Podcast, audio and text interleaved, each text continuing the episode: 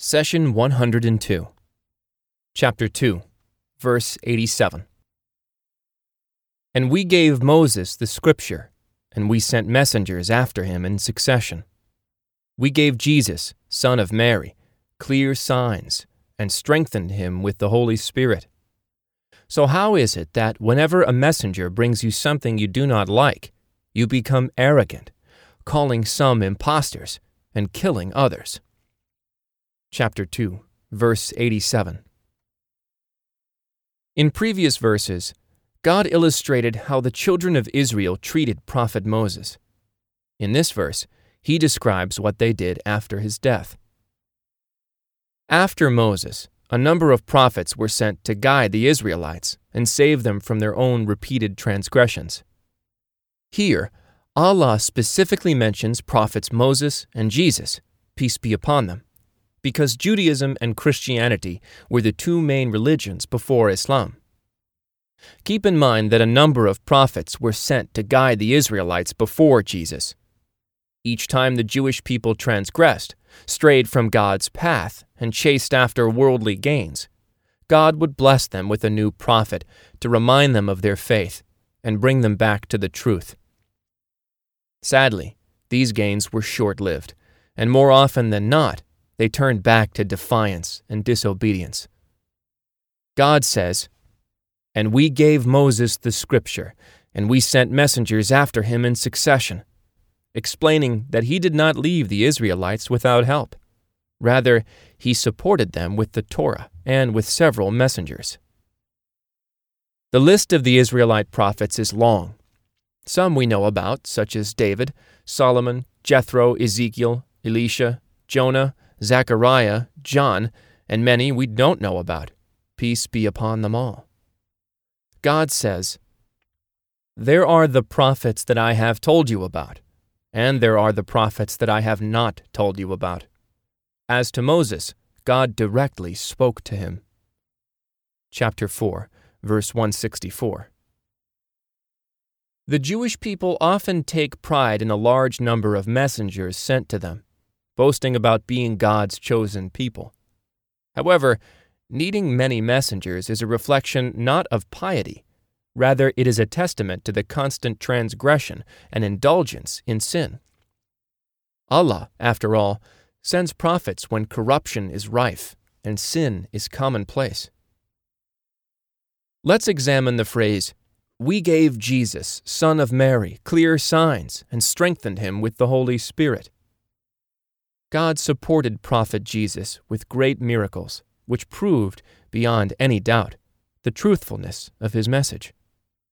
Prophet Jesus was sent to a people who were immersed in materialism and tangible gains. Their hearts were far from spirituality, and they did not believe in the unseen. Recall that in previous verses, they asked Prophet Moses to physically see God.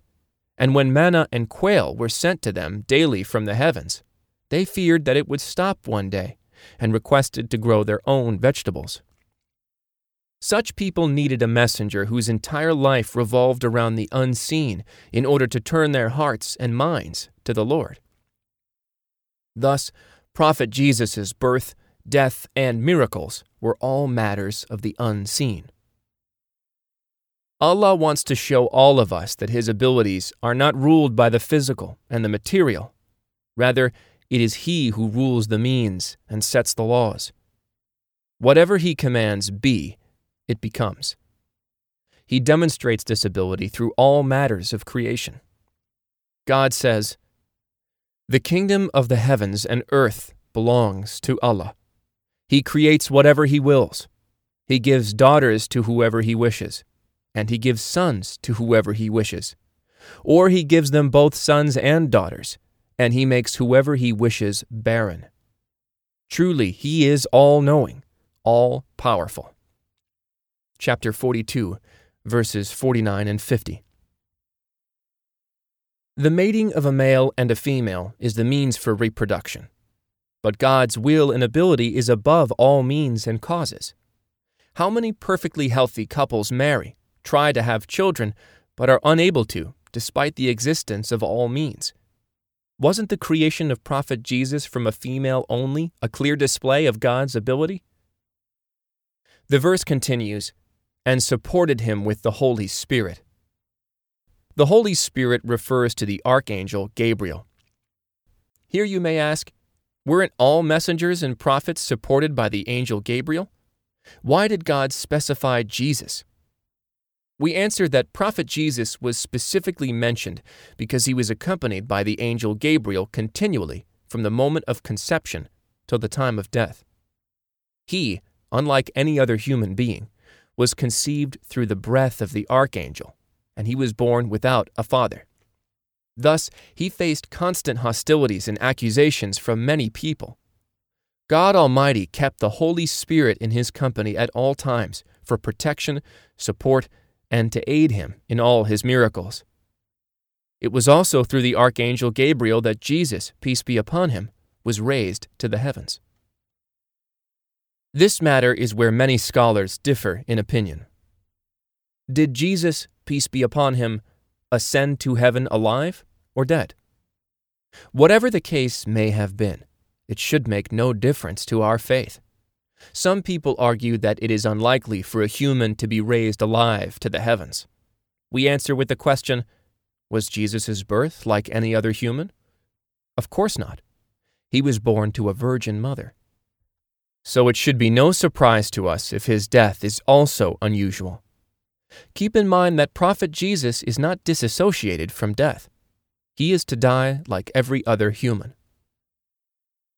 Our beloved Prophet Muhammad ascended to the heavens during the night journey, Miraj, and spent a good part of the night there before descending back to earth. Similarly, Prophet Jesus ascended to the heavens to return at the end of times and spend the rest of his life on earth. The only difference between the two events is the duration of stay in the heavens. Prophet Muhammad returned after one night, while Prophet Jesus will return before the day of resurrection. Prophet Muhammad, peace be upon him, said, By he in whose hands my soul rests, Jesus the Son of Mary is to descend amongst you as a just ruler. He will shatter the cross, slaughter the pig, and abolish jizya. Wealth will be so abundant that no one will need it.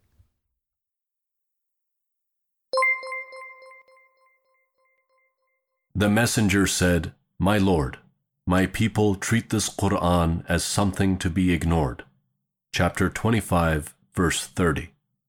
Do not abandon God's book.